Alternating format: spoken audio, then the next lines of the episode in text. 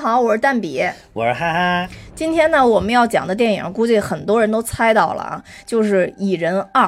对对，然后其实是《蚁人二之黄蜂女现身》啊，对吧？又又不是叫《蚁人与黄蜂女》吗？哦，就是它有好多个翻译版本，对对对，有有的也叫《蚁人与黄蜂女》，对，都一样，都一样。对我刚才翻译的，你不觉得很有港片的风范吗？之。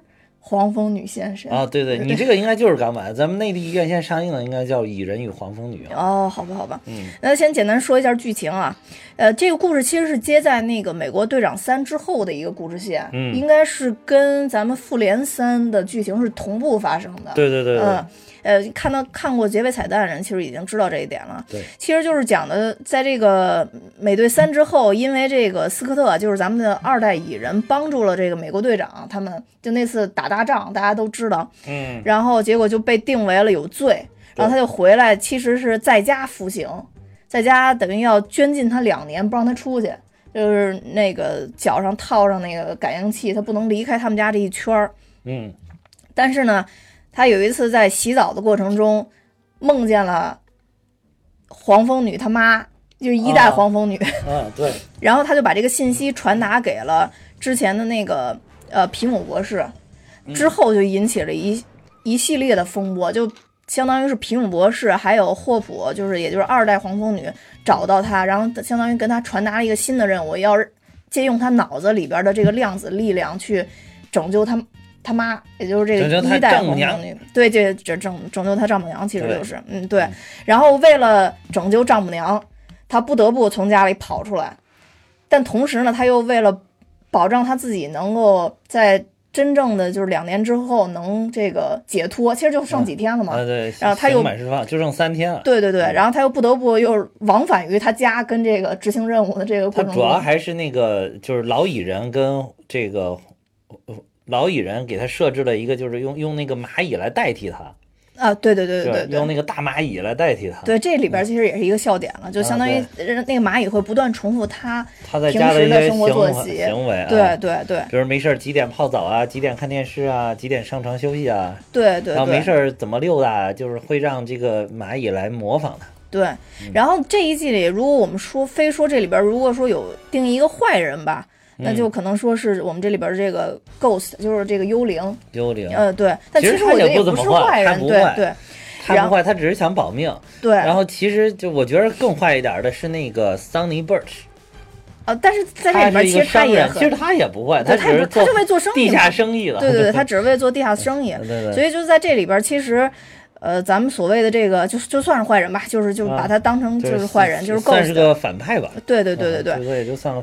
小反派吧，然后在在在这里相当于与他战斗，然后最后呢，两方和解，其实是和解了。对，嗯，而且从彩蛋里看，好几方在战斗，那个 Sunny Birch 也在那个跟他们战斗。Sunny Birch 就嗨，就是是微不足道的坏人，他是想获得那个量子科技，然后卖一个大价钱。对，我也在 抢，然后这个幽灵也在抢这个量子科技，然后就是。他们这边为了拯救他丈母娘也在抢，反正就三方都围绕这个量子科技的这个来展开的这种互相追逐、对战斗。对对对，可以这么说。但最后就是说，呃，唯一就是你说这个 Sunny Birch，他是其实最后被警察逮捕了啊。对对。对但是幽灵这一方其实是和解了和解了，而且从彩蛋里我们可以看到，其实蚁人他们还在后续一直在帮这个幽灵，帮助他。对对对对对。所以这个就跟咱们以往讲的不一样，就是。以往都是非常痛快的，我会以正义终于战胜了邪恶，对结尾来解说漫威的这个故事线。对对对。但这一集呢，其实就是双方和解。对对对。嗯，当然我我我我在网上看到好多人就是比较诟病这个这个蚁人，说这一个蚁人二就是。特别平淡感觉，但这个恰好是我非常喜欢《蚁人二》的一点啊！对对对对，这也是我就是还挺喜欢这部电影的一个点。对，就是大家都说它这么平淡，可能就是因为它是一个。过渡之作吧，因为要展示蚁人到底为什么没在复联三里边出现嘛。对对对。但其实我而且还有关联复联三的剧情，还有暗示复联四的剧情。对对对。就是它它确实是一个过渡的一个作品。对，然后好多人都说这个，那是不是说蚁人在整个这漫威宇宙里边，它就是一个微不足道的一个一个存在？但其实恰好这种。小人物，以后会办大事儿了。对对对，这个这个明显暗示，这在复联四里边他将会有大作为。我觉得对对，嗯，这个确实没有什么太大的、太激烈的战斗啊，也没有那种大爆炸什么之类的这种。你要尤其是如果承接在复联三之后再看这一部，那你跟复联三的场面比起来，那可差那太远了，没法比。对那可差太远了。对这个，但是就是我是喜欢他这部电影的这种合家欢的氛围对对对，啊，其实就是呃，嗯。漫威它的战略里边有一块定位，就是要把呃这个复联的这个系列推到各种观众的面前。啊。蚁人这一款就定的是合家欢对对对，真嗯很合家欢，尤其是他这个小女儿特别的出彩。尤其是那一笑，啊，对，哎呦，继继第一部 出彩之外，这一部依然很出彩。对对对对，而且明显看到小女孩那个成长了，已经，对对，长了嗯一点，长大了一点。对对对，但是吧，又没有突然一下长得特别大，因为隔的时间还不算太长。对对对，如果又是长得太大的话，就觉得好像又有点儿呃就跳戏了，感觉对，就感觉啊又有点不可爱了，可能那就感觉蚁人二，我蚁人二这部我只有开头的那一段不是很喜欢，就是因为他其实有在刻意在嗯创造这个蚁人跟就一代蚁人跟二代蚁人中间的一个矛盾，我觉得，呃，就说他是偷偷把那个战战服，就是蚁人的那个啊，战服给拿走了嘛，对对，那个其实也是个笑点，对对对，那个是一个笑点，对，而且一开始就是因为是他擅自去帮美国队长了嘛，帮了自自己的偶像，然后结果就导致了这个汉呃汉克皮姆和他女儿也流离失所了。啊对，因为他们他们等于制造者，武器的制造者，制造者，对对，也被通缉了。对对对，结果他们就只好也流离失所，拉着大楼走了。啊，对对对，啊没错，一一会儿住这儿，一会儿住那儿，然后还要躲避这个联邦调查局的调查。对对对啊对对。就是他们主要是这个，可能是对他有一些心怀不满，尤其这个汉克皮姆这个老老皮姆博士，他是本来脾气就比较暴躁，对，在这里边特别突出了这一点。对。对上一季还没有，像上一集还没有这么明显。对上一集不太明显，就是其实这个黄蜂女对他，我觉得依然还是含情脉脉，但是这个老皮姆博士实在是看他自己这女婿 横竖看着都不顺眼，这确实是，哎，是不是那个就是岳父啊嗯，看女婿就不太爽，因为是自自把自己女儿抢走了，就跟那个婆婆看那个呃媳妇儿不爽一样。但是这个确实，这个啊刺客特也、也让人觉得不太靠谱。对，就是不是一个很稳重的人，对是吧？对对对，但是你说那蚁人蚁人老蚁人怎么又选中他呢？在蚁人一里边，还是看到他人性的闪光点。不是吧？我觉得《蚁人一》里边看中他，主要是觉得就是他一个是有技术水平，嗯，另外一个服刑了也没有工作，然后孑然一身，就是这些所有条件汇聚在啊，他有啊，也也女儿不是啊，对，又有他女儿，就是需要他去挣钱，所以他就是整个这些条件汇总到一块儿，这个人是可以加以利用的人，可资利用的一个人好吧，没想到偷鸡不成反蚀把米，啊，对对，把自己女儿给丢了，对自己的那个蚁人战衣也被拿走了，然后女儿也丢了。对对对。对，不过这个这个蚁人战衣的这个梗，其实到最后确实是，就是他你你看他前面埋了一个暗线，然后后面又合上了这个点，就就形成了一个挺搞笑的梗。对，一开始他就是说，这个说说说你不会是把蚁人战衣都销毁了？嗯他说对啊，我都销毁了。嗯，然后说，妈意思就是妈的，你怎么竟然销毁了老子一辈子的心血？心血，对 对，他说。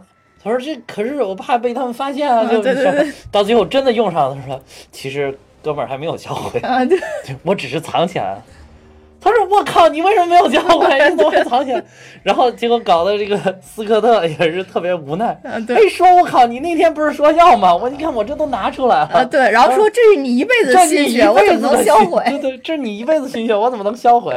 然后来说了一模一样的话，然后就搞得好像我我我笑话也不是，不笑话也不是，我到底该怎么办？对对对对对，对，这样 就老丈人不让我啊活了的感觉。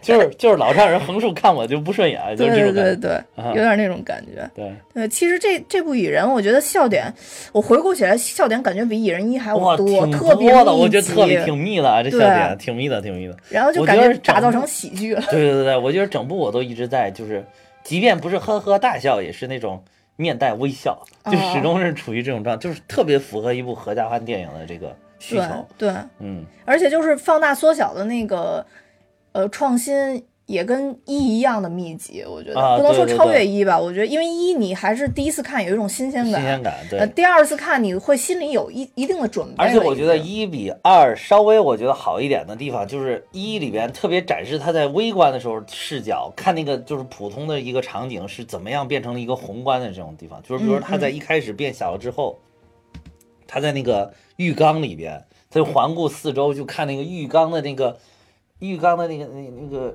池子，嗯嗯，就简直就跟一一堵大山一样那么高，然后突然放了水，然后就感觉就是那个洪水滔天啊了，感觉上就是这一集好像这从这个微观视角拍的比较少，它主要还是就是还是从正常的视角来拍，然后小变大，小变大这种。对，哎，对，小变大的其实这次也特别多，战斗的环节里面小的小变大特别多。啊对，其实那个他一开头第一幕就是那个真正蚁人晕了之后，其实等于啊。黄蜂女应该是给他注射了什么东西，把他给弄啊，对对对，晕了嘛。弄晕了。他醒过来的时候，当时大家看到的是一个正常的视角，啊啊，对对对，是一个正常视角对，然后其实是在一个玩具车里，啊，对对对，嗯是一个小车，就是其实是变小了的车。对对对，而且当时那个、当时其实旁边是有鸽子吧，好像是个鸽子。对，啊然后那个眼睛瞪上去，感觉特别像特别大。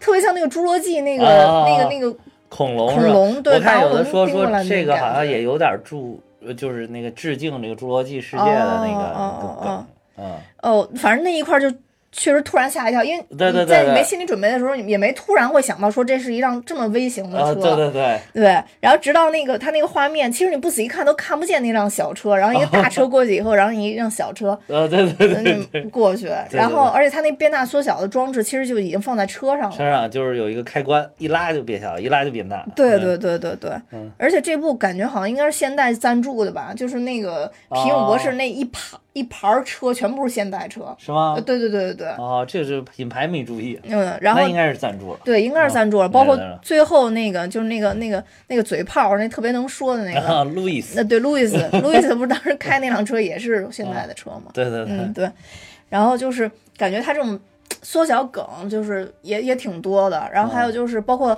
大家都说的比较经典、比较出乎意料，就是把那个大楼缩小，然后啊，变成就是变成一个拉杆箱嘛，对，变成一个拉杆箱，对嗯，但但是那个就是我觉得，如果他没出现在预告里会更好，因为啊预告我已经看过好多遍了，所以到那儿已经有心理准备了。对对对，预告有这个，但是没看过预告的人，我问了一下，大家都觉得还是挺挺有意思的。对对对嗯，对就是还有他那个打斗的时候，也有那个就是有这种车，他的小车先跑到别人的那个大车的下面，然后突然要把变大，把那个车顶开，对对对对对对对，这个也是比较创新的一种玩法。对。然后还有嗯就是包括也是预告里出现的，包括他扔那个 Hello Kitty 的那个啊，糖 对对，Hello Kitty，变大以后也是还有扔那个盐罐儿，对盐罐儿，这啊都是从小变大的那个威力。就是变，对对对，就是从正常尺寸一下变得更大那种，对对对、啊对，就有那种感觉。而且我觉得《蚁人一》里边儿就是就是像你说，更多展现是那种小蚁人变小了，力变小量之后的力量，对对对，就是一一里边就是一点，哎，是那个蚂蚁变大了，就有有所展示，就一直到最后那个蚂蚁变变很大，有所展示。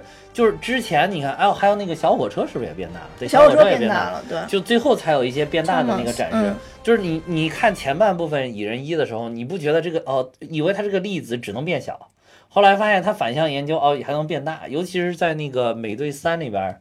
就是展示了，就他第一次展示了这哦个蚁人自己变大之后的这个威对对对力对对了啊！其实，在这这里边等于也是展示了几次嘛。虽然说就是第一次展示，应该是因为半成品的原因，它控制不了，控制不了在那屋里一下变特别大。但是后边就相当于是它自发变大了嘛。啊对，但是它这个变大以后是非常耗能的。呃非非常嗯耗体力。其实这个在美国队长三里边儿表现的不明显，啊，对对对对对不明。显。这个里边等于说是又又为这个怎么说呢，补充了它，就把它这个变大了之后会怎样，这补充的更完整了。就是通过他跟那个教授比尔福斯特之间的这个语言，语言对，两个人还攀比，说老子原来变可以二十一英寸，啊对对啊，对，二十一英尺尺，英尺啊，对。然后他这边呵呵一笑，说：“我那意思大概是六十五英啊尺。然后两个人聊得特别好，啊，对对对，特别和谐。特别和谐。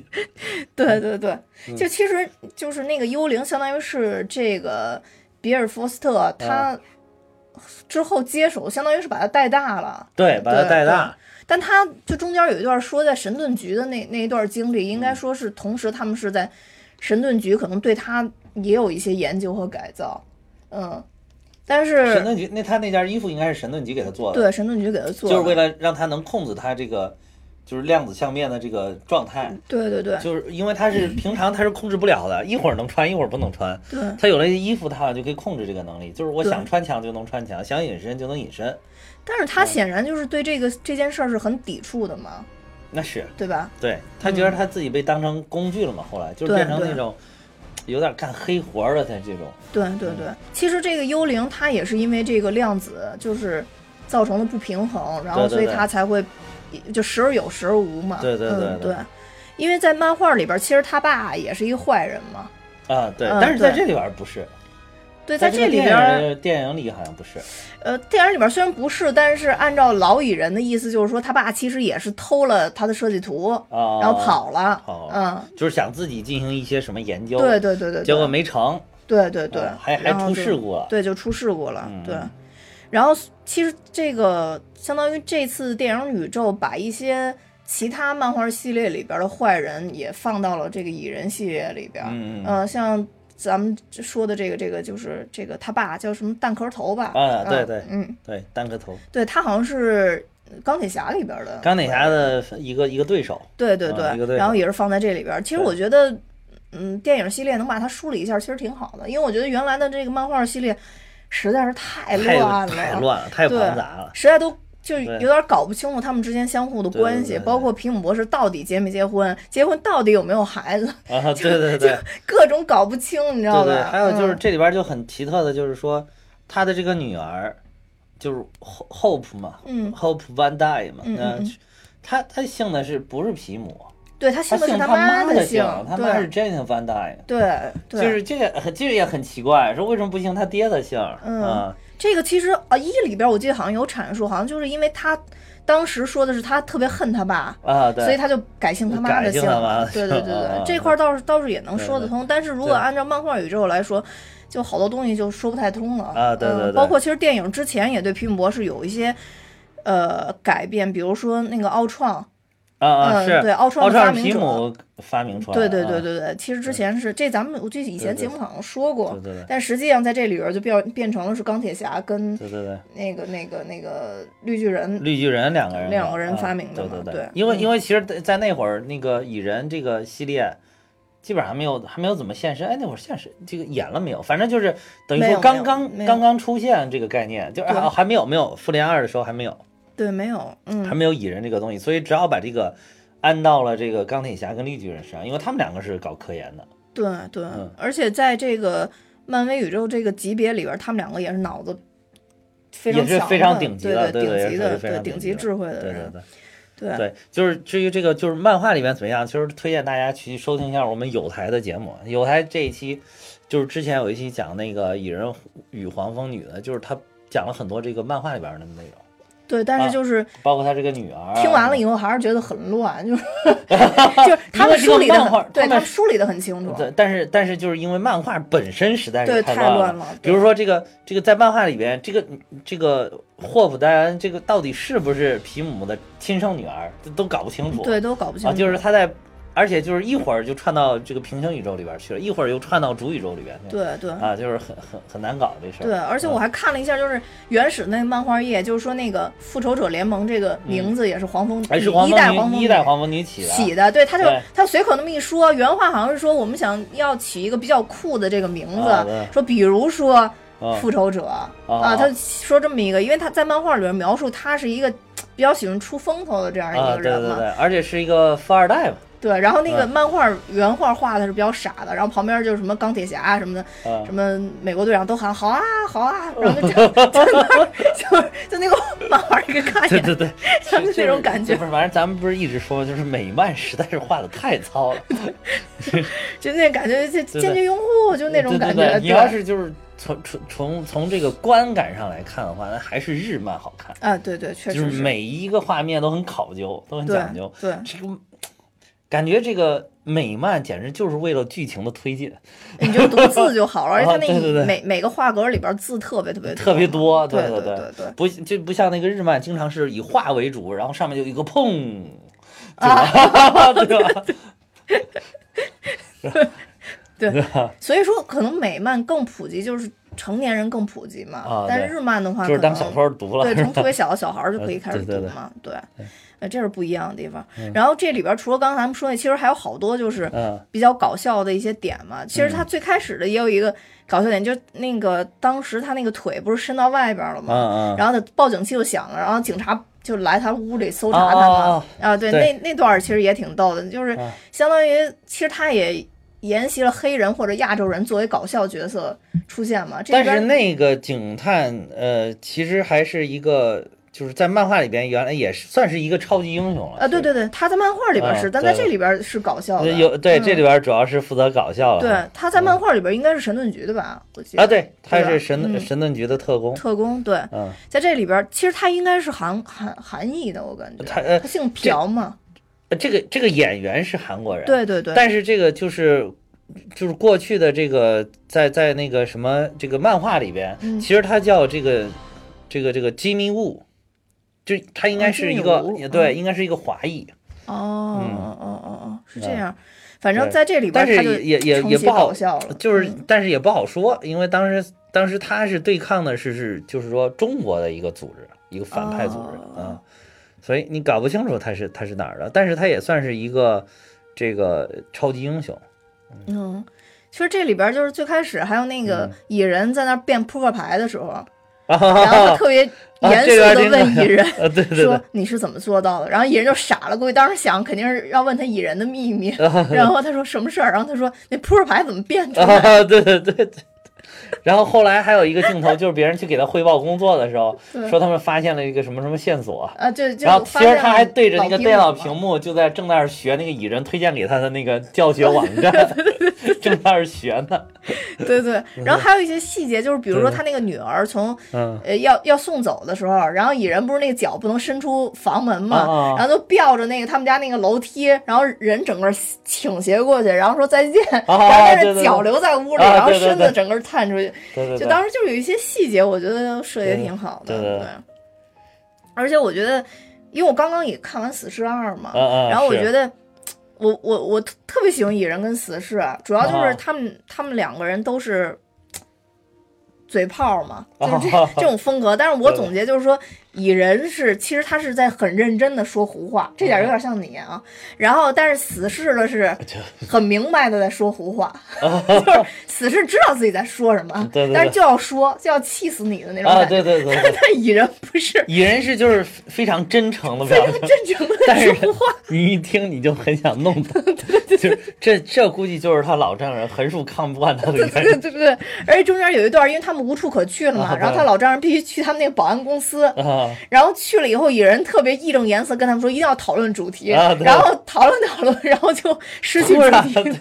突然一扭脸看到自己，哎，那个桌我我的桌子为什么那么小？然后就就 就跑题了。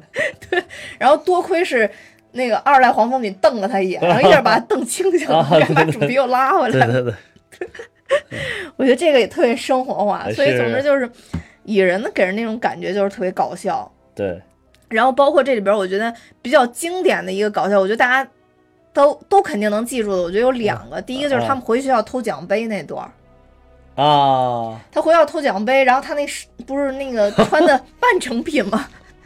穿半成品，然后他就 衣服变变不了太小，对对对对变得跟个小侏儒一样。一副骚年的模样，啊然后然后就 穿着一个还稍微大一点的衣服，一直甩着走。那个黄蜂女给他套了一件小孩的衣服，但是小孩衣服都比他大，穿着特别不合适，然后甩着漂亮往那儿走。然后包括从那个，包括够那个他女儿那书包也够不着，啊一直在蹦。对对对，然后主要最贱的是黄蜂女，她就在旁边看着，啊然后她蹦蹦蹦蹦半天之后，黄蜂女过去就给她拿下来了。黄蜂女还在旁边说：“加油哦，还差一点儿。啊，对对对太贱太了。贱，对，然后他就一直拿到那个以后，然后还甩着从那个台阶上面下啊，来，对对对，慢慢的、慢慢的，一点点蹦一蹦 一蹦，就跟小孩儿那个蹦下来一样。对因为你像大人都是一步跨一个台阶，小孩儿都得是跳一下一个台阶，跳一下一个台阶，对对他也是跳一下一个台阶。对然后尤其是还跳上他那个大车，对还先嘣跳上去，然后又往摁着往上，就是欠身子才能爬上去。对对，因为那座位感觉上不去那啊对种感觉，对对然后那个后来就是他老丈人还特别贱，然后还啊问他、你今天过得怎么样？学校好吗？对 就是那种典型接孩子的那种感觉。对对对，就那一块儿特别逗。然后我觉得嗯，其实最经典的、真正能展示我们保罗·路德演技的，对，就是老丈母娘附体这段儿。哇是，哎呦，哎呦，演的太好。了。对，主而且主要那个切换的其实非常的快，而且就是切换的不动声色。对对对对对，就是因为你像一般有的经常我们比如说，尤其是嗯怎么说，尤其是国内的一些电影，嗯不是一些电视剧，嗯嗯嗯，就是有那种，比如谁上身了，或者会突然身体有那种嗯一震那种感觉，就是他他好像给等于给你立了一个分界线，就是从这一下就表明哦上身了，嗯，但是他那个没有，就还是很平静的就对。就开始干他那个初代黄蜂女的，就是 Jenny 她那个范达人他们他的事情了。对，就中间并没有一个那种，嗯，是一哆嗦或者怎么着那种，嗯。那种就是过度的那个一个分界线，并没有。对你苏乞儿看多了，啊，对，苏乞儿就是一个典型，对对，苏乞儿就是突然一下，呃呃呃，然后砰坐起来，对。坐的特别直，就不像平常那个状态。但是这个不是，这个是完全还是平常的状态，对。呃，只是说表情和语言变了。对，苏乞儿那个也非常经典，啊，对，对，就是。明显让你觉得是无厘头，但是又演得非常的传神，啊就感觉真的是被附体了对感觉。对对，这个呢，就是因为他第一次就相当于他是量子纠缠了嘛，嗯他第一次跑到那儿去打那个字的时候，其实你仔细看，那会儿他的动作已经不一样了。啊，是是他，动作打字已经不是，因为男生打字会很，就是两个手分得很开那么打字。分得很开，而且就是好像力量会大一些。对对，对，但是他那个已经已经很轻两个柔了。手已经就很很近的那种感觉。而且敲字的时候已经很轻柔了。对对对对嗯，对对嗯。然后最关键就是老蚁人过来的时候，然后他突然摸了老蚁人脸一下，然后说说了一句“亲爱的”，啊，对对对，然后之后又看着自己女儿，露出那种母亲式的微笑。母母亲式的微笑。哇塞！我当时觉得，哇，保罗·路德真的是有演技，演技在演的。演的真的太好了，这个演的真的是太好了对了。就是你你一下就能看到，就是真的是黄蜂女上身了，对对对，老黄蜂女老黄女上身了，对自己丈夫那种爱恋，对女儿的那种对。疼爱，就但是后来我仔细思索了一下，就是感觉这一点，如果就是，这毕竟是几十年没有见了，我觉得缺少一些欣喜。但是我就后来又想，就是是不是科学家就是这么的冷静？对我当时就觉得说他嗯，已经没有时间了，因为他当时纠哦，缠的间很很短。啊。然后他如果他当时再花五分钟抱头痛哭，然后最后在最后一秒啊抢出来，那就是那就是中国典型就是中国影片了，对吧？对对对。先抱头痛哭，然后抚抚慰着对方的脸说：“你终于回来了。啊对对对，不 然后后来主要是他跟皮姆还两个人手拉着手，手，对，那段真的是，然后还两个人还在那儿打情骂俏，啊设置那个那个那个范围，就啊对对粒子那个范围，啊，对对对，还要还要还要争吵一下，对，这种说你这个范围设窄了，啊不是应该设哪儿哪儿哪儿？他说不，你这个太太宽了，不好找。对对对。然后最后他们还取了一个中间中间值。就感觉特别和啊，谐。对，然后后来那个。后来他那个这个这个这个老黄蜂女还说了一句：“这大概是咱们三十年来吵架最短的一次。对对对，哎，当时表现特别特别好，啊你知道吧？就觉得特别有意思。嗯就是这个真的是好演员啊，真的是好演员。对，真的是好演员。嗯，不得不说，漫威选演员选的真选绝了，这个真是。对，我就觉得，你要说从选演员这个这个角度来讲，这个你看这个初代黄蜂女，嗯，就是她回归了之后那个那个气质，对，没错，没错。嗯，她那个就是当时她把那个嗯相当于是她那个头套，对，不是就是战甲那个面具摘下来的时候，有有一种天神降临的感觉。对对对对对，嗯就是就是就是他叫那个米歇尔·费弗嘛，然后他五八年生的，今年整六十、嗯，整六十这颜值，我的天呐！后来我就专门找了他年轻时候的照片，哇，年轻的时候属于性感女性其实是嗯嗯嗯嗯，就是这个颜值实在，尤其他那一头金发，你感觉。真想是好像是故意做成白白色的这种感觉，因为太有气质了。后来不是，就是人家就是老了，就是到这个岁数了，就头发真的全白了，哦但是就是白的就那么有气质，那也特别好看。对，就是年轻的时候很性感，现在又变得很有气质。哇，这演员真是太牛了。对，嗯他跟那个蚁 二代蚁人就保罗·路德之前拍过一部爱情影片，啊，对对，两个人零七演一年的时候，两个人 演过一个爱情影片，对。对，演的当时演的就是这个，就是老妻少夫，哦哦哦哦哦，就但演的就是有这个差距。其实嗯。保罗·路德是六九年的，差呃六九年五八年差十一岁嘛，对对对，嗯。六九年其实他也五十了，也其实也可以算就五十了嘛，保罗·路德，对对对明年就对五十了。对对对，但你看他那个身材，是。嗯，我觉就是得漫威，当时他们两个演的那部叫《情不自禁爱上你》，嗯，嗯，零七年的，我还没找来看看，有有空找来看一下。其实我发现嗯，就是漫威选这些演员，嗯尤其这种主要的超级英雄，没有选特别特别年轻的，没有没有特别年轻的，嗯好像对是，可能是必须得那个演技锤炼到一定程度。对，而且都有一些积淀了，对对对，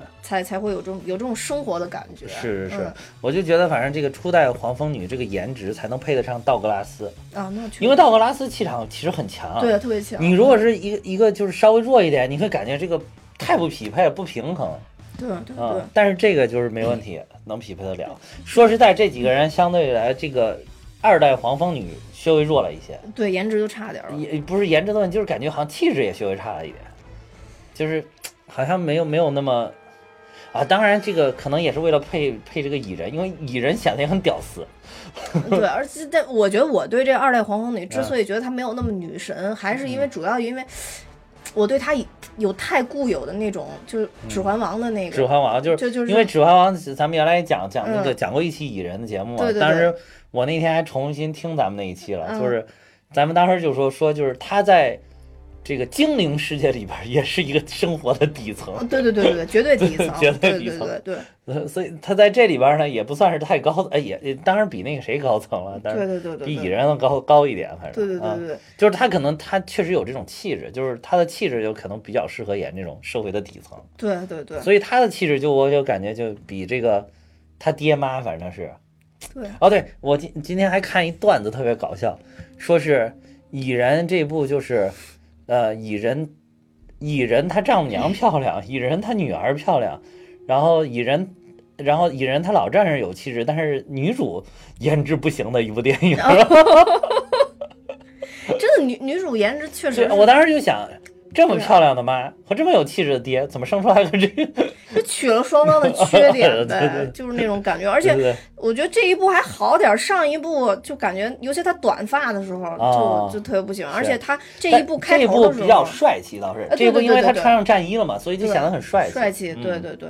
其实这里边幽灵的颜值也挺好的。哦，幽灵颜值好，幽灵你知道是《头号玩家》里边那呃就个女反派，对对对就是女反派，其实里边镜头不多，对啊对对，但是这里边出彩了，这边而且她把头发留长了之后显得就很很漂亮了对嗯对对，而且就是她其实皮肤是黑黑的那种嘛，啊！对但是在这里边不知道为什么就特别有那种欧美人的那种对那种美对对对美感，对。对对对，挺嗯漂亮，挺漂亮。这里边就是她其实他说他是幽灵嘛，就里边他们这这个就他们保安公司里边不是还有一个人老说什么雅家婆婆，啊，特别逗，我觉得就是吓就是吓小孩儿的雅家婆婆。其实这里边路易斯他们有一段也挺出彩的，我觉得，我觉得他是特地为延续蚁人的这个风格，然后特地又保留了一段路易最斯最经典的最经典的 话痨片段，对对对对，而且这里边最搞笑的是那个 Sunny Bird 是在在那儿说，让他说的时候，嗯，然后说，然后一会儿就说的受不了了，嗯然后说你能不能说重点？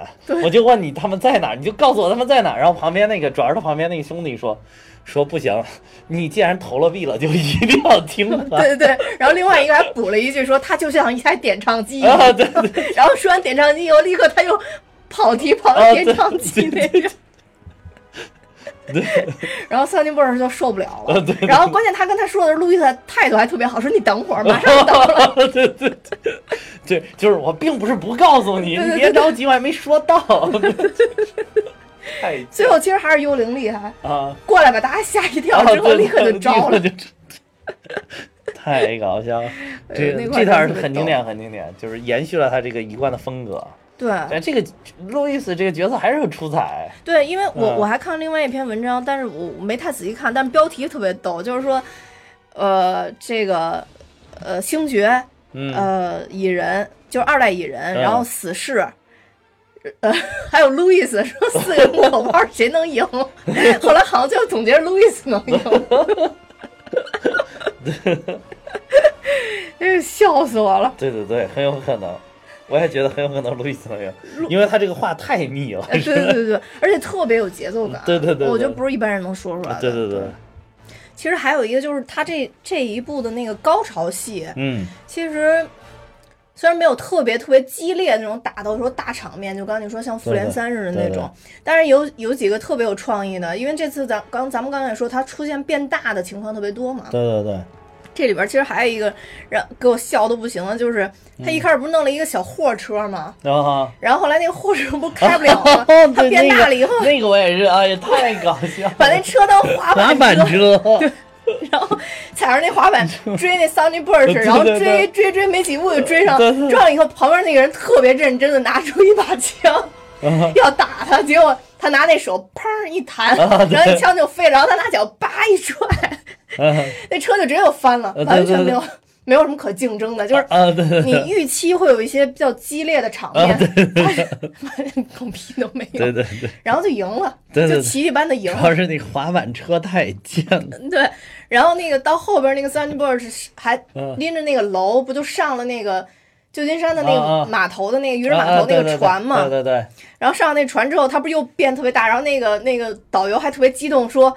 座头鲸就像我们在说你好，然后然后这会儿蚁人就突然出现，哇，这个他这个里边其实变的这个应该是比美队三还要大，还要大，对。因为他那个就是肩膀已经跟一个一艘船那么宽了，对对对。啊，然后在那个当时美队的时候，在机场他还没有变这么大，对对没错，而且他起来的时候还跟大家说不要紧张，不要紧张，我就要拿那东西啊，对对对对，我去找那个人，我要拿那个东西，拿起拿起来以后，他还没转身走，拿起来以后还拿手指头叭一戳那个哦三对对对。让三不是摔大跟头，啊对对，就是那种就是特别符合蚁人的性格。性格对对对对对。我觉得如果要是美队那种高大全的形象，可能一拿走以后，然后就蔑视他一眼，然后转身离去对对对。但蚁人不行，就是而且就是蚁人呢，又就是我一定要。弄你一下，啊对但是我又不怕你弄得弄得太狠，对 就是我又怕你受伤，又怕你万一不行 over 了，对吧？但是呢，我又不能不弄你，因为你刚才弄我了，就是这种，就这种感觉。这个特也特别逗。对对，就是有有一些小俏皮在里面。对嗯，就是包括刚刚咱们说那个，就是那个 Hello Kitty 放大那个，其实也是在这一幕里边嘛。其实它这个追车这里边放大缩小的，呃，运用的也特别多，非非常多。对，我觉得就是他就开着开着，然后就是往一个，比如说往往人很多或者车很多的地方去开着开着，然后他砰一下就变小了。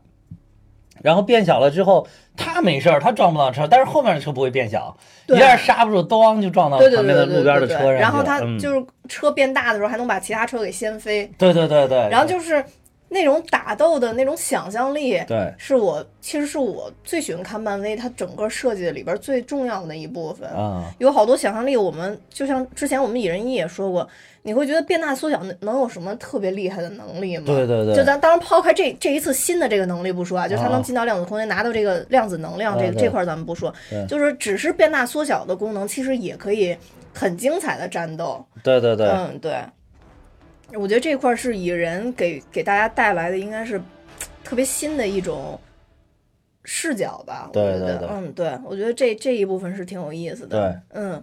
然后包括其实路易斯在里边也比较出彩嘛，就是他拿到那个皮姆博士那牌车嘛，选了一辆非常骚气的、符合他气质的一辆车，是吧？对对对然后变大，对，在这里边其实他也相当于是他们保安公司的人把那 Sunny Birch 给给制服了哦制服嘛，了对对对对。然后还这个里边，我觉得这个路易斯的剧情有所增强，比第一集我感觉它作用好像更大了一些。你看最后还有追车嘛，他还开着车完成了任务，就是他感觉好像有有意在加强他的戏份。对对嗯。对，当然这里边还有一个特别重要，就是找妈妈，就是啊，小蜜蜂找妈妈的故事，小黄蜂找妈妈的故事，就，就是小黄蜂一定要找妈妈回来，所以就让蚂蚁爸爸去去去钻、啊。钻到里边儿去了嘛，啊。钻到量子空间里边儿去了嘛啊。呃，他这一次的这个这种斑斓的这种空间，让我也觉得很难受。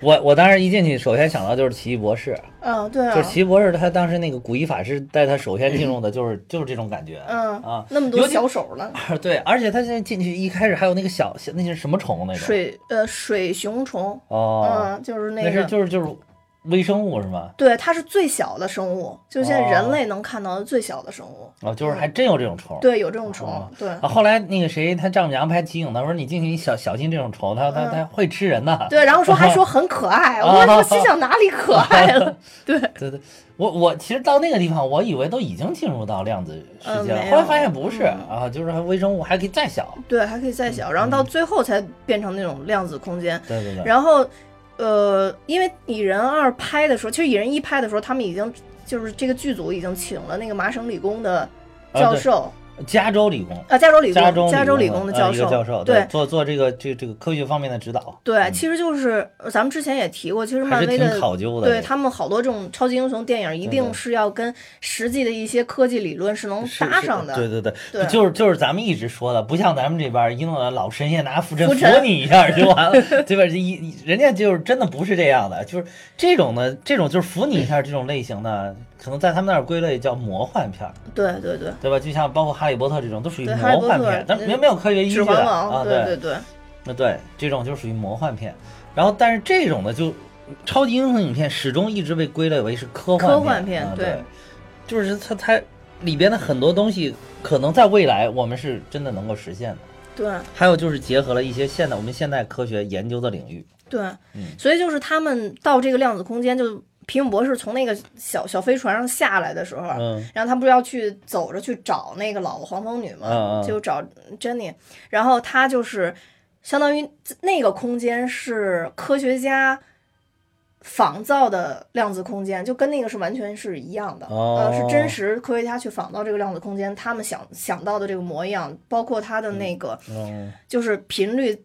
同样的频率情况下造成的那种色色斑、哦。色彩的这种斑，它就是完全是还原的那种感觉。哦，就是真正的就是量子视角的这种对量子视角的，对，啊。就是人现在能看到的量子视角可能出现的情况，他们就用了真实的那种就跟当时那个星际穿越一样，就是那个黑洞，嗯就是真的是计算机拿拿了多少几，我忘了当时我反正查出几百台几千台计算机算了很长时间算出来的这么一个画面，嗯嗯嗯，嗯，就是这就就怎么说，就是国外的这种电影人的这种严谨的科学精神，真的是值得我们这个敬佩跟学习。对对对嗯。然后包括其实这一部等于打开了一个新的可能争夺的一个一个一个话题吧，就是量子能量这一块儿。对对对，嗯，我我也看见有好多人在推测说，这个到底谁是 Sunny Birch 背后的这个买家？啊就，一定是非常有钱，啊就好多人就怀疑是钢铁侠。有人怀疑钢铁侠，但是其实是在漫画里边，他背后的老板是那个 Cross，、就是这个第一部蚁人里边那个反派，就是皮姆博士的学生、哦克罗斯公司，是他出钱买，就是这个哦在那个漫画里边是这样，嗯，哦，但在这里边其实但是。我觉得这种是骚气的钢铁侠买，我觉得更 更好。对他其实一直在研究这些东西，研究这些，尤其是他爸当年就想偷皮博士的研究成果，啊，现在有钱了，对吧？太靠买人对吧？性了，对靠买，对就是就是也符合就是钢铁侠他们家族能干得出来的这种事情。对。但是这里边其实有好多东西让你一看觉得是特别玄幻的，因为他这里边一直在说，其实是嗯，蚁人在蚁人一里边，他当时去到量子空间里边儿的时候，其实当时是看到了。就是呃黄黄蜂女，初代黄蜂女，初代黄蜂女嗯，对，其实只是一瞬间的一帧画面啊，对对对，然后就是这个是好像有网友一帧一帧的，一帧一帧的才看到它，就是一帧画面嘛，一帧画面哦那就是零点一秒都不一定有，然后反正一帧就过去了，然后这个。但是我我我在网上搜的时候，看有人把这一帧截下来了，真的有一个女性的身影，而且最后得到了当时导演的确认，说他们就是要埋这个线在里边。哇塞，真受不了他们。嗯，对，就是这个真是用心对，感觉好完美啊！嗯对对对，就是我觉得就是像像好莱坞他们这些电影，有的时候他会给你创造很多这种可玩性，就是。一部电影并不是说一个就是告诉你这个剧情是怎么样，我们编了一个什么样的故事，就是他给你真的是构造了一个宇宙，宇宙就是让你不断的挖掘，有不断的新鲜的东西涌现出来。对对，就是你只要肯去琢磨，对吧？它就是都是这些电影工作者的这种心血凝来凝结在里边，对特别的令人感动。有的时候对对对，好多东西都穿插在一起，只要你用心去找，你都能发现很多惊喜的啊对一些片子里面。对对，那其实就是哦，对，还有这一嗯部，就是你说到这个画面的话，还有人说这一部里边就是最后那个彩蛋，嗯蚁人又又进到那个量子领域了之后，其中有一张画面有一个身影，像是灭霸的身影。哦，嗯，我靠，那他怎么进去的？就是你想复联三的时候，灭霸在最后的时候，他那个就是打完响指的时候，他不是进到了一个那种一个空间里边，然后只看到了一个小的那个他女儿叫叫卡莫拉。卡莫拉，嗯，啊，对，就那他说那个那个就是有些人猜测那个其实就是在量子领域里边，而且那些人哦。灰飞烟灭去了哪儿，也是去了量量子空空间，啊，对，嗯。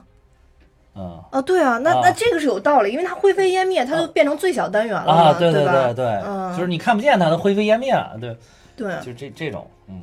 哎，这个非常有道理，对这样就结合上了。对的，所以又又又又结合上了，因为那个因为那个而灰飞烟灭的时候，就是就是这个，呃，灭霸进入到了那个空间里边，看到那个小卡莫拉的时候，哦嗯，，就是怪不得有这个可能性，所以就是对他这个彩蛋是特别值得琢磨的。对，其实它这个彩蛋，就好多人都说看蚁人不如直接看彩蛋，就指的是这个彩蛋。第第一个彩蛋就是，尤其是第一个彩蛋，就是紧密关联复联三，对就是他要进到量子空间，为为了就是说是给这个幽灵修复身体，采集这个量子空间的能量。能，量，对，嗯，然后他进去了之后，呃，进去很顺利，嗯，但是准备出来的时候，发现哎，喂喂喂，没声了，然后人家说说呃五四三三就完了，对，说完三没有了，然后他说喂喂喂，哎，你们不要吓我啊，啊，你们这一开始还逗呢，后来发现真的不行但是真的没有，然后在这个时候画面哗一切出来，就发现那个外面的这一家三口等于是也灰飞飞烟灭还有人说是这一家三口挺悲催的，怎么全在那二分之一里边儿？啊，对对，呃，但是也有人说说仔细看其实是两个人，什么两个人？就就有的人有的网友猜测说仔细看是两个人灰飞烟灭了，那另外一个呢？另外一说在黄蜂女在那一瞬间突然用量子力量也进到量子空间去了。哇，还有这种说法呃，吗？对，哎有我跟你说哎，网友脑洞大开，打开是吧？就看，主要是我就看了一遍，这个时间不够就看了一遍。然后如果是带着这些问题去看第二遍、第三遍，可能就更有意思了。嗯对对对，啊没错，这这这就是漫威电影的魅力。对，而且这个彩蛋里边就，反正这个彩蛋到这儿灰飞烟灭就完了。嗯，然后，但是这个彩蛋里边，就他进入量子空间之前，这嗯个初代黄蜂女还交代他说：“你进去你要避避着你刚才说那个什么水熊虫是吧？对对对对，然后还要避过时间漩涡。那绝对是埋的一个梗，后边肯定是要用到这个。时间现在肯定是要用时间漩涡这个梗。对对对对，那就是现在大家都猜测这个怎么扳回灭霸这一城，那只能就是重来一遍。对对对对啊，对，回去了之后重来一遍，对，那就是怎么回去？现在看来，量子空间是一个形式，就是就是应应该是有科学理论嘛的依据，就是查了一些东西，就是说在量子空间里边是时空是停止了。是是没没有这个概念的，就是嗯。它是没有时间，有时间跟空间，但是时间不是呈现的，嗯嗯嗯，就它时间可能是分散在这个空间里面的，你可以进入各个时间的维度。对对对，所以这一下这个平行宇宙就出来，而且就是尤其最这两天也奇怪，突然那一天看了一个报纸上写了一个，说是目前有几个科学家就是发现了一个好像黑洞漩涡，嗯嗯就发现一些黑洞之间有一些漩涡就是关联着的，嗯嗯然后这些他们就觉得这个是就是证明了有这个平行宇宙的存在，因为平行宇宙一直在理论当中是有的，嗯，但始终无法证明它或者观测出来。然后现在就有一些科学家研究发现了这个黑洞漩涡，然后就说这个是多多元宇宙的证明。这些科学家是漫威雇的吗？现在这些科学家，现在这些科学家就是我看那里边应该涉及到有十几名科学家吧，然后他们正在联合写论文来申请这个申申报这个学术学术成果啊、哦，所以这个这个还是挺牛，这个这个事儿还是挺牛的。对对啊对对对对对，如果真的多多元宇宙，说不定在另外一个世界，对吧？有一个叫哈哈蛋比的节目正在播放。不不不，蛋比金花，你仔细看一下留言，不叫金花老师 再次呼叫你，把他带走，金花老师。把他带走。哎，对，哎，我啊我还看见一个，就是说那个说那个初代黄蜂女，嗯，说在那个量子空间里边，其实她不应该变老的，她应该还是她之前的模样。对，嗯，是，但是电影为了让她般配一下啊，这个初代蚁人，就是 所以一个只好把她弄老了。就是导演的说法是说，就是说。他确实可能因为没有那个时间的概念，所以他可能不会变老。对，但是 谁也不知道，就是说他也有可能能变老，对也有可能不变老，因为你不知道他往哪个时间的维度去。所以说，为了让他们看起来是匹配的，感觉是一对儿非常恩爱的夫妻，还是一对儿，所以就找了一个年龄匹配的演员一起这样演。我觉得这对从观影的角度来考虑，这个这个非常好。嗯，也是，对，也有可能他要出来完全不变的话，一出来就跟女婿跑了。对呀、就是零七年还一块儿拍过电影吗。对呀、好了，跟出来一你们番郎才女貌，对对，天作之合。突然发现女儿颜值不行了。哎，这么拍其实也挺有意思。这对，就完了，迪迪士尼应该不允许这样。初代黄蜂女与二代蚁人大战一代蚁人与二代黄蜂女。哎，我们也是很有创意的。一代蚁人说：“还我媳妇儿。”二代黄蜂就还我老公。对然后，然后，然后二代黄蜂呃不是，然后一代黄蜂女和二代蚁人说：“我们要真爱。对，没错，没错，没错。”完了，真是饿死了又。拉回来，拉回来，拉回来。嗯呃，就好多人其实对这个量子理论这块其实还是挺有兴趣的。其实咱们平时看到的什么分子啊、原子啊，这些其实都是量子理论里边的一部分。啊，呃，包括其实它这里边也特别真实展现，就你刚刚说那个水熊虫，啊其实也是，就是因为它是最小级别的这个微生物嘛，嗯，对，是人类目前能探究到的啊，最小级别的微生物。那它肯定也是分子级以上的，对，然后不然关不然不可能成生物生物。对，然后所以啊就是，所以就是，我我觉得不管怎么说，这个蚁人这部还是把这个科学完全带带动进去的。对对对对对嗯嗯如果真的是能通过这个超级英雄的电影，让一些小朋友喜欢上这个科学的这个东西，我觉得真的是一件非常好的一件事儿。对对嗯当然这个我就是我也稍微做了一下功课啊，这当然这我也我也稍微做了一下功课。你你研究的是哪个领域？对它这里边其实其实我一开始想研究一下那个时间漩涡的，啊但是我啊因因为第一我看那时间漩涡有好多不确定性，啊第二个就是真的没太看懂。啊，对，时时时空漩涡。其实我我查了一下网上的这个，它主要是讲时空漩涡啊，时空漩涡不光是指是时间、啊，还有时空时漩涡。因为嗯时间跟空间就是按照他那个理论，就是说时间跟空间是纠缠在一起、绞缠在一起的，它是是扭曲在一起的，对对对所以说它就形成了一个叫时空漩涡。对嗯，然后就是说这个我们所生活的世界，比如说地球，嗯是这个整个时空里交错的这个空这个里边的一个上面的一个凹陷。哦，这个这个听起来就就是有点抽象，就如果是大家形象思维一下，就好像时空形成了交纠缠在一起，形成了一个就是好比一个平面一样的东西，然后我们一个一个地球，一个一个星球，就是在上面一个一个，然后因为重重力的原因，将时空漩涡有一些打乱，嗯，就是形成了就就就好像是一张纸，你在上面放一个球，那个纸它不就凹进去了吗？就大概就是这个意思。哦，就其实。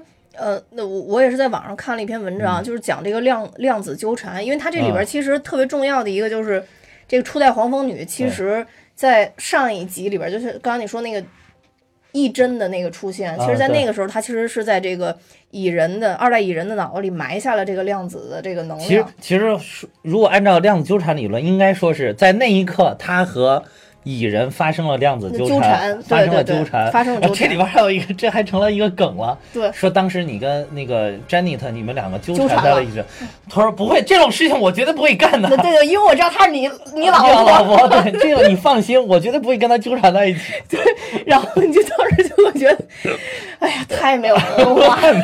没文化真可怕。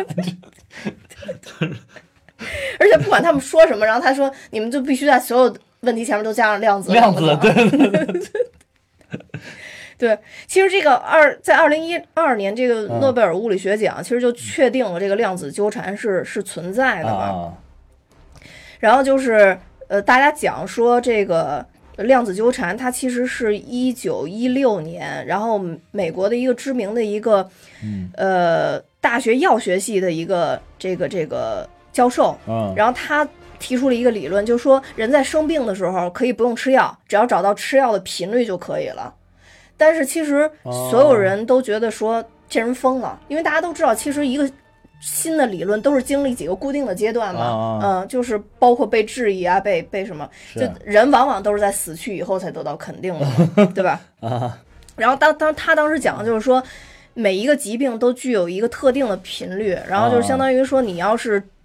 你治疗这个病的药呢，它也有一个频率，哦。说只要把这个不正确的频率给平衡过来，哦。病就能好。嗯，然后呢，哎，我怎么觉得这个理论特别像中医的，就是要调理你整体的一个气，对，所以就说，所以就说有些中医的东西，咱们现在很难去确认，对，因为有嗯。很多很多就是中国有有很多很神秘的东西嘛。对中国，因为中国整个走的这个方向就跟科学不是一个方向，对对对，就是但是像这种就是你研究自然规律的东西，虽然你一开始的走的方向不一样，但是很有可能到最后是殊途同归的。对，没错啊没错。而且谁知道在几百万年前，就是人当时是怎么来做的，谁谁都不知道。对我觉得，对，就是或者说，哪怕说有一些高智能动物，它可能就是都会治愈。我觉得这都是存存在一定的科学想象力的。对对对嗯，对，就是很难说现在。我们实现不了的东西，未来就就就不能实现，对对吧？包括就是咱们之前其实也说过，有好多，比如说这种，呃，电子触屏，其实在很多年前也出现过，就是是。它还是作为一个未来科幻的一个想象，但现在我们对对对，到处都是这种电子触屏的东西，是啊是啊，对吧？就是原来那个七几年拍的《星际穿越》里边就有人拿着一个平板儿，然后在顶上倒来倒啊，去，对对对对对对，iPad 嘛，对对对没错 现在有了，对对，当时就觉得特别酷，不可能实现的东西，啊对对对现在也实现了嘛，对，现在比那里边做的还酷，因为那里边特别厚，对特别薄，现在做的，对对对对对嗯。然后这个这个，其实这个医生他用这种频率疗法，其实他治好了就是很多人，但当时呢，就是没法被这个医学界所认可。他还治好了很多人、啊，对对对，治好了很多人。哇塞，然后呢，嗯但是最后就相当于那会儿他已经不在了嘛，哦他已经不在，但是后来被人追认为量子医学之父。哇塞，嗯，对这也是一大神啊，这个对，绝对是大神。但是他也是特别偶然发现的，啊，就是相当于他，呃呃，他是在有一个唇癌的病人做哦叩诊检查的时候，啊他在临近的 X 光室正好有那个机器在运转，啊然后呢，他就发现，就是说这个病人身体转向某个方向的时候，这个机器就是没有异响，但他这个病人只要对着这个机器的时候，这个机器就会有异响。哦，嗯，然后所以他就因此而觉觉得说。这是中相有相互影响的这个、这个哦作用在里面。对，简单来说，其实就这样的。然后就相当于，就比如说，再简单的说，比如说我今天嗓子疼，然后对面有一个治疗仪，我只要对着这治疗仪，这治疗仪就会有异响。哦但我我我转身走了，这治疗仪就恢复正常了，哦就相当于就可能是一个治疗与病的一个一个简单来解，可可能就就是类似于共振似的那种感觉，对对对嗯其实就是说，疾病吧，它也是一种自然现象，它就是你也可以把它就是理解为就是一个频率而已。嗯，然后就是说，每一个疾病都有自己特定的频率，然后相当于给它治疗，也只是把这个频率给哎，那可以大胆纠正过来说呀就是说我们得病会不会因为我们随着自己的生活，比如说我们没事儿搁劲儿造，嗯，对吧？就是晚上就就是不睡觉，然后这个。呃，就就是就是不吃这种很很很健康的东西，然后就把你自身的一种运行的频率给打乱了，嗯，然后你就得病了。对对，就是嗯可可以这么理解嘛。然后就是说，其实不管就是世间万物任何东西，它都它都是有自己的频频率的，对对对包括比如比如说我们也可能就是这就是所谓的规律。对，嗯比如说我们感染病毒啦，或者说我们感染什么的，这些东西也本身就带有频率的。对对对，其实他他在整个研究过程中，其实就把解决这个频率的这个，就是解决频率的这个频率称为嗯密码。嗯啊，，就相当于那这个肯定都是特别偶发性发现的。是是是那其实我们简单来讲，就是说，如果这个东西真的能研究透彻的话，那可能不管是什么病什么病，不管什么。癌癌癌症啊、艾滋病啊，可能你只要找到这个，就最后都迎刃而解了。对对对对对对，就是。然后他之后推断的，就是说，不管说人的这个情绪啊、嗯。心理，包括我们说的所谓的风水，嗯，然后它都是有一定的这个波动和对应的这个密码的。对对对嗯，所以就说，一切的我们的意识也都是频率，嗯，所以就是这有好多中国传统的对东西这啊我正都可以想说解释。我正想说，哎呀，你又抢我词儿了，开心啊，开心啊！哎呦，真的真是我正想说，就是说这个人的这个思想特别有中国这种传统哲学的这种理念在里边，嗯嗯嗯嗯，就好像把这个东西都看成一个整体啊，然后他他好像有一种就是协调啊、和谐的这种气息在里边的这种感觉。对对对对对对对，嗯。然后当然这个呃，就他这里边也、嗯也简单的解释了一下这个这个真正的就是说人体的这个量子纠缠都有什么东西啊？嗯嗯就说比如说呃，蛋比跟哈哈，嗯一个住在北京，一个住在郑州。嗯呃，当然我们都是由这个最基础的原子构成的嘛。嗯然后所以呢，就是说，当我们这个电子做自我旋转的时候，嗯然后就是比如说我蛋比可以做到就是自测我的电子是什么样儿，它会怎么嗯旋转，它的频率是什么样儿的。嗯，然后呢，你哈哈也可以做到这种。这个这个电子的旋转，就说如果我们能达到同样的这个旋转的时候，我们就就会有感应，然后这、哦。这个就称为量子纠缠，就相当于就是说，嗯。当时的蚁人可能就是跟这个初代黄蜂女嗯。两个人产生了这种电子的同旋，啊，然后就就达到了同一个频率，然后他们就成就成量子纠缠了。啊，就以我的智商理解，反正就就大概就在这大大概大概到这个程度是吧？对对对对。对。对按照那个就是也是。就是查的这些资料，嗯。查的一些科学，就是努力的去理解，就是所谓的量子纠缠，就是说，就是像你这个，就量子纠缠的现象，就是嗯。当你你刚才说的这些东西，两个人发生了纠缠之后，就是说当一一一方变化，嗯嗯，嗯。然后另一方面也会相应的发生相应的变化，对对对啊，然后就是即便是这两个量子在很远很远的地方，依然发生这样的变化。对对对，就甚至。可以就是几十万、几百万公里，就是比如说都在都在天天外了，对吧？就是它依然会发生这种变，这这就是一种很神奇的一种现象。对对对，嗯没错没错。这个是就是还有咱们那个去年还是前前年吧，发嗯发这个设的什么所所谓呃量子卫星，所谓墨子号量子卫星，嗯，嗯就是他当时提出了一个概念，就是量子加密。所谓量子怎么加密，就是其实他这个这个墨子号卫星呢，他所说的说的这个量子密码呢，嗯并不是这个概念嗯，他只是说用量子级的频率来不停的发派发这个密码，它并不是真正的用这你说的量子纠缠的概念来加密东西。就是真正的这，但是这个是科学家现在一直在努力的一个方向，就是利用量子纠缠的这个概念来加密，比如说文件啊，或者加密一些材料什么这种东西。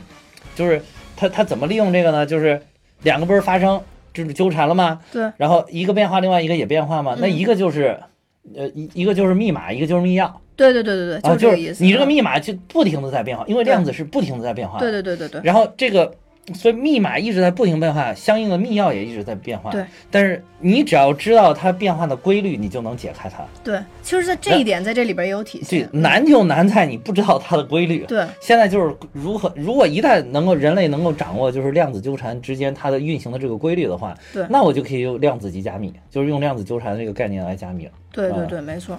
其实，在这里他们定位这个初代黄蜂女的时候也是这样，等于相当于黄蜂女提供他们一个线索，对，但他只告诉他们，我只能是两个小时之内，我还还还知道我在哪儿。对对对对之后的话，最后会变我在哪儿就不太清楚，我就不不太清楚我啊在哪儿。对对对其实就这么一个，啊对对，所以这个一切都是有有，起码是他造出了这个科学对对对。根据跟这个科学。我觉得这个电影里面就是把量子纠缠这个概念，通过一种视觉的效果和一种剧情的发展来，给告诉给你什么叫量子纠缠对了。对对对，就是我们发现纠缠了之后，哎，发现两个人可以产生一些莫名其妙的联系，然后而且由于可能量子空间呢，它这里边的时间是没有概念的，嗯所以说就是他可以看到，就是这个黄蜂女小的时候看，呃，就是在这个二代黄蜂女小的时候，她妈妈给她说话什么一些这个嗯跟她玩捉迷藏的这种场景，啊，就是她当时的那个梦境。对对对对，嗯，而且就是现在其实有好多科学家在说，呃，根据一定的手段，一些光谱仪啊什么的，其实已经可以证明，就是说量子纠缠这种现象的存在。存在对对是有对的，是有的。嗯对对对，然后而且就是，刚才咱们所谓的就是说，我们身上的这些粒子，嗯，其实真的是当我们掌握它的规律的时候，不管这两个粒子有离多远，离多远即使对都能变化，嗯，即使你。在在在这个你在月球，然后我在地球，呃，对，依然有，也是可以可也是可以感应。对对对对，这个就是真的是很神奇，这个真的是大自然界的这个是真是无穷无尽的奇妙的对对对东西，在里面。没错没错嗯。没错，就是人类感觉你你要知道这些东西呢，你就觉得人类知道的简直太少了，对。太稀少，人类太渺小了，就感觉，对，嗯。我觉得就是中国古代有好多这种看风水的嘛，嗯，然后这种看风水的，你就会觉得特别奇妙，就真的可能是把它埋在这儿，或者说什么时间就出这个病，就就变得是一件特别神奇的事情。神奇的事情，对。对然后就有时候就会说什么什么时候几点几点几点出现就出现祥云什么的，啊，对对对，那个可能就是。大家掌握了一定的规律，但并不知道这个规律的本质是什么。但我可以应用这个规律。呃，对对对，对那那这个可能就在风水界，它就成为一个一个对对大家都知晓的规律的时候，对对对那我就可以应用它了。对对对，所以就是我觉得，就是如果大家不了解什么的，可以否定它，对吧？你可以说，就是我们现有掌握知识无法证明它，嗯，然后那我们可以，我我觉得我们可以否定它，对但是你不要否定的太绝对。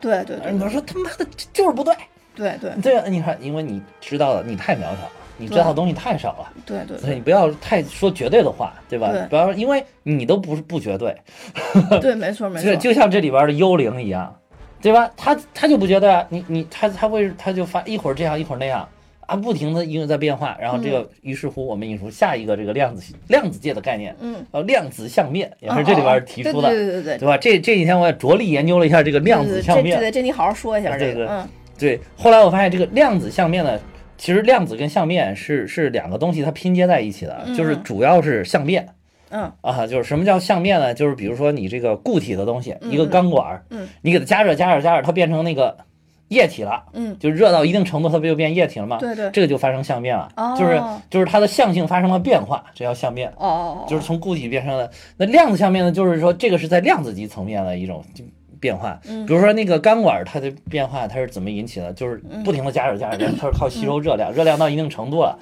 那个性态呃向性发生了变化。嗯嗯量子是怎么？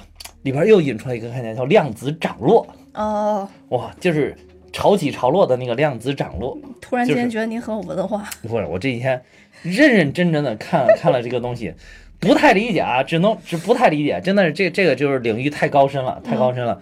就是毕竟我也我还是个学文科的，看起来说实在是有一点点困难。嗯然后但是就是就是拼死以自己的这个理解力，发挥了自己全部的理解力，理解了一点点。嗯，就是说大概就是基本上可以就是说。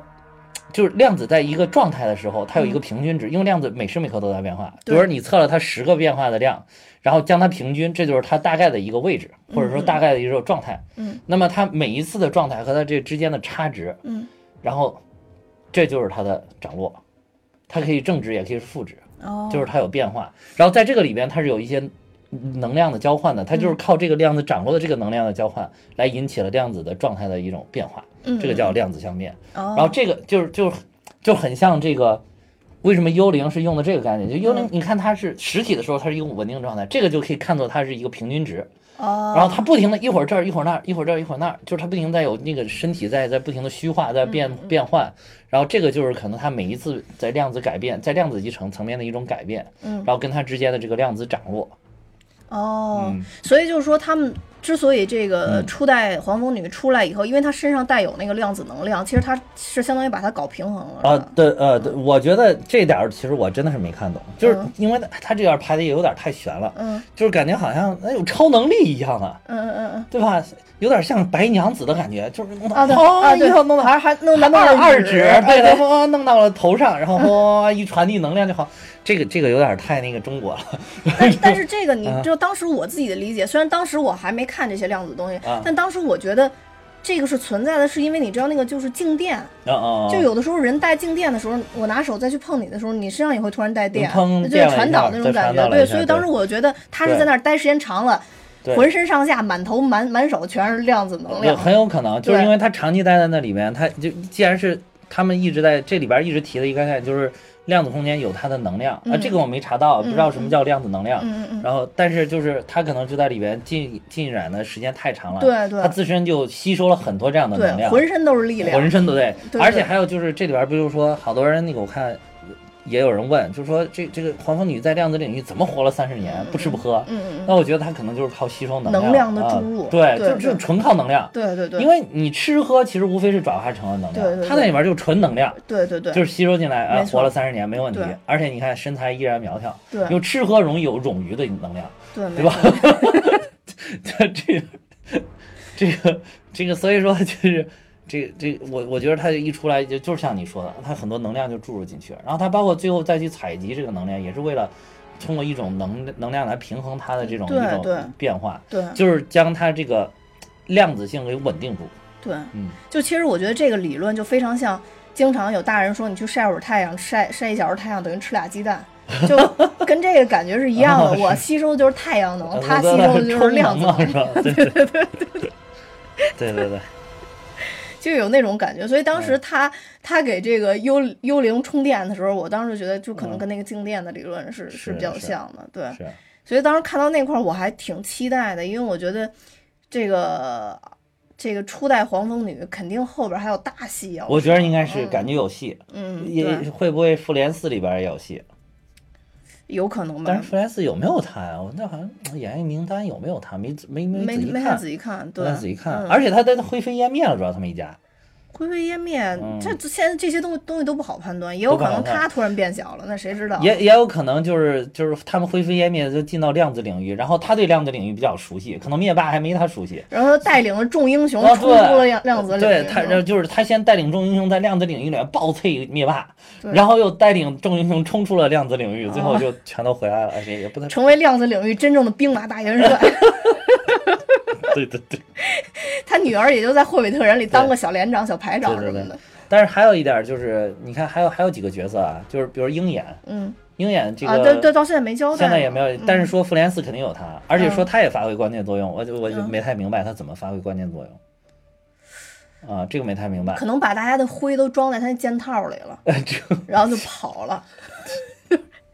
因为他是一个凡人啊，他是硬搞，我觉得实在受不了，硬搞，我去不是那你能想到他能起到什么关键作用？啊，就不知道，反正就是他，他说还有惊奇队长，惊奇啊，队长就是个大咖，一直那个那个惊奇队长，我觉得可能就是因为他是地球最强嘛，就是嗯，那个地表最强，那我估计应该是就是徒手暴脆灭霸，至少他。现现在嗯，公布的上映日期就差一个月嘛，所以惊奇队长感觉他尾部的那个嗯，彩蛋应该也是接复联四的吧？我感觉应该是嗯这反正这几集铺铺垫肯定是为着复联四走的。嗯嗯，对对对对对对，所以我觉得。哎，大家应该重视一下蚁人。其实蚁人在后边一定会有大功效。对对对还是像蚁人海报上说的，英雄不论大小。对对，嗯，而且蚁人电影这么轻松，这么合家欢，多好。对这里边其实还有一个，就是跟蚁人一一脉相承主题，就是家庭，就是他跟他女儿之间的感情。我觉得他小女儿最搞笑一点，说你现在需要一个人来照顾你啊。对对对然，后他说，哦，是，我是应该跟那个谁霍普 什么聊一聊。然后他说，我说的是我。这这点儿特别搞笑。哦，对对，最后其实，在最后一幕，他们在那儿看那个汽车电影的时候，然后他那个小女儿还不说吗？说我觉得我是他搭档，但他非要你。哦，对，对对对，其实他小女儿这个应该也作为重点剧情推荐，因为嗯。好几，其实他小女儿出来的也不是特别多，但是很多幕都剪在预告片里面了。对，嗯。而且他小女儿在漫画里边也是超级英雄，是后来接、接替了接这个接蚁人。一波的这个，对对对对。就是蚁人死了之后，他就变成了新一代的蚁人。对对对对，而且还有就是，好像是啊，应该是复联四里边有成年的这个，呃，他女儿，啊，就因为进到时间漩涡了嘛，对对，可能就是嗯他他去了未来了，对对对对啊，对见到了他成年之后的女儿了。对对对嗯对对对。对，因为那那里边那个也是这个他女儿，但是那个演员变了，是一个成年人。哦，嗯对所以这这部电影里边这个机关很多，对，还有一个就是第二个彩蛋，嗯我突然想到第二个彩蛋就是是一个蚂蚁坐那儿打鼓。然后整个那个就是你，你首先那个里边其实就是好多人说这个好无聊，第二彩蛋嗯完全不必要看。但是我仔细想了想，完了第二个彩蛋一个是首先是说明，那个灭霸响指已经响起了，然后就你看那个世界一片寂静，对，基本上没什么人，嗯嗯嗯，对吧？然后就是他那个整个房间里面静悄悄，特别安静，只有渐渐渐渐那个随着镜头的变化，有那个鼓声出来，对对就是这个小蚂蚁在打鼓。对。但是另外一个，这个蚂蚁其实是受应该是受到了皮姆或者是斯斯科特他的控制的，嗯嗯嗯嗯，那就是说明不管是谁，他们在量子领域里边跟他还是发生的有联系的。对对对，他就是在持续，他那个命令没有断。没有断，对。所以所以他一直没有断，所以说是不是也暗示了一点，就是虽然这些人灰飞烟，比如他是皮姆，皮姆来操控的这个蚂蚁，因为这个蚂蚁是当时皮姆安排来代替他的嘛，嗯。所以说会不会就是说他的这个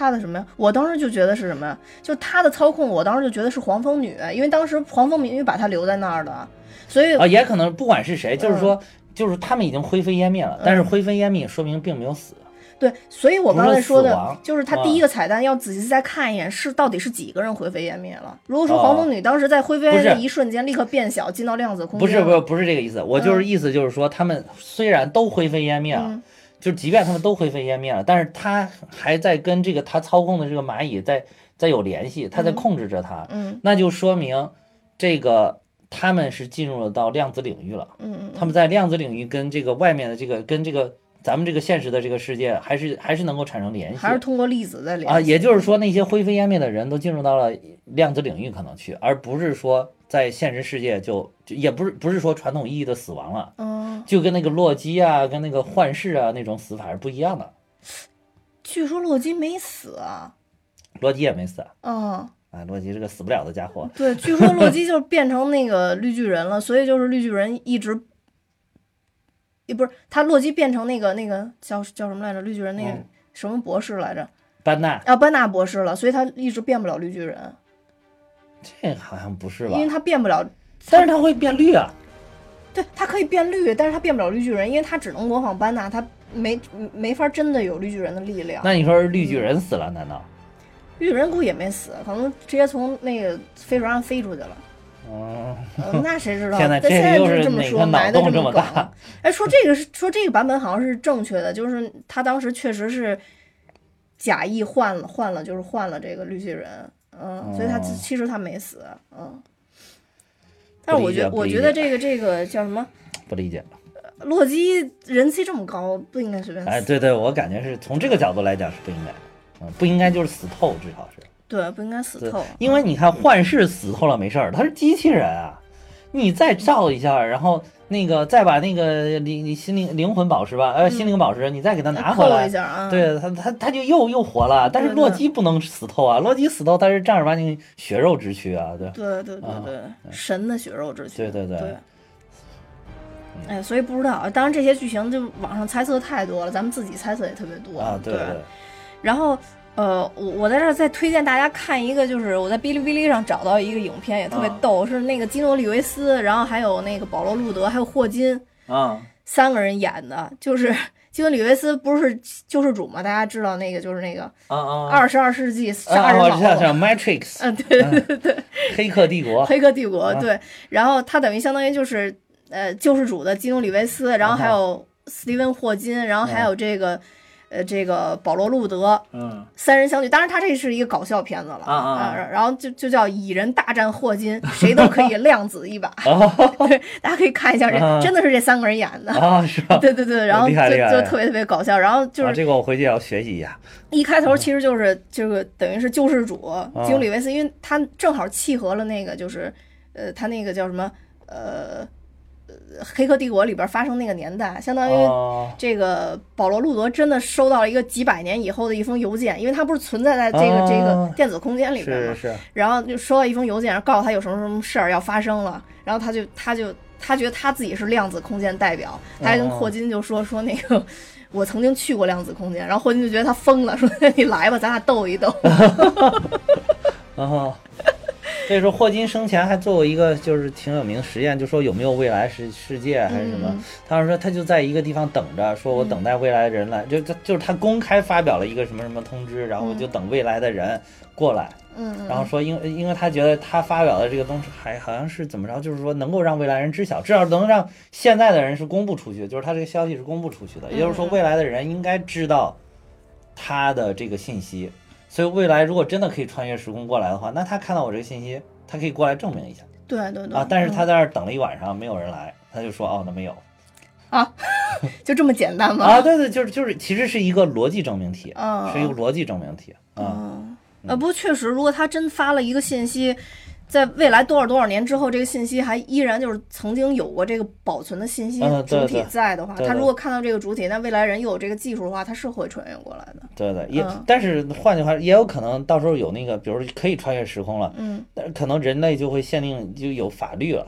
呃，不许时空旅行啊，。不能不许时空旅行，尤其不许改变历史。嗯就比如就那又引到机器猫了，机器猫不有那个时空巡逻队，啊，就是专门这个去破获这些就是想要试图改变那个历史的这些人的嘛。嗯，对，啊，这个又复杂了，因为历史改变到底会不会影响现实，这个也不好说。嗯，如果真的有这样的技术的话，我就想穿越回二零一二年，告诉我自己嗯别再吃了，真的会发胖。我还以为，我还以为你说回到二零一二年那个我们刚刚认识的那个年代，说赶快跟这个叫 哈哈的人一起搞一档节目，叫蛋比哈哈，很有前途的。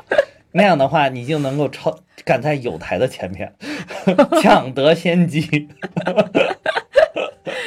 啊，嗯对对对，也有这个可能，但是目前来看，我还没有看见什么太大的发展，所以我应该不会 穿越回去误导我自己。嗯而我如果我要穿越回去说一件跟你有关的事儿，我可能会说，这个孩子上课很爱睡觉，不要跟他交朋友。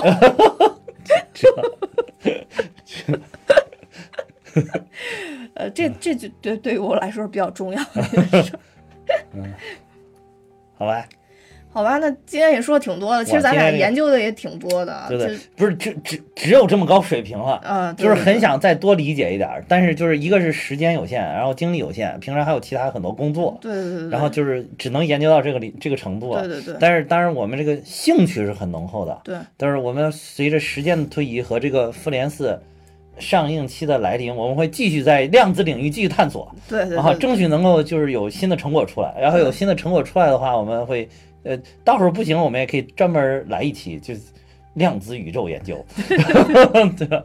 因为这期这个蚁蚁人二，其实大家呼声很高，有好多人留言都想听这这期节目但我们本来想一开始就录了，但是因为中间我发病了，嗯嗯。然后就是又没有量子技术，没法很快能把我自己治愈，然后所以就拖了几天才录。然后也希望尽快能剪出来，然后跟大家见面了。是嗯，但是但是今天我们说的这个内容其实还算是还算是比较丰富。对对对，还算比较丰富，剧透也比较多，然后哦剧透背后的深层次的含义也很多。啊，对对对对，嗯其实这这个漫威的电影真的是应该带着剧透看，对，没错，真的是对，是嗯我们要不说，谁谁知道到底灰飞烟灭了几个人，对不对？就 这这这我还真的挺有兴趣想再去数一数。嗯，对，是啊，呃，因为这部总体来说确实也看起来比较轻松，我觉得多刷几遍也无所谓。对对对，嗯，不像复联三似的，再也不想刷了。嗯好吧，那我们今天就到这儿。好，呃，多谢大家收听，如果大家喜欢我们的节目，请订阅和转发哦。嗯拜拜。再见。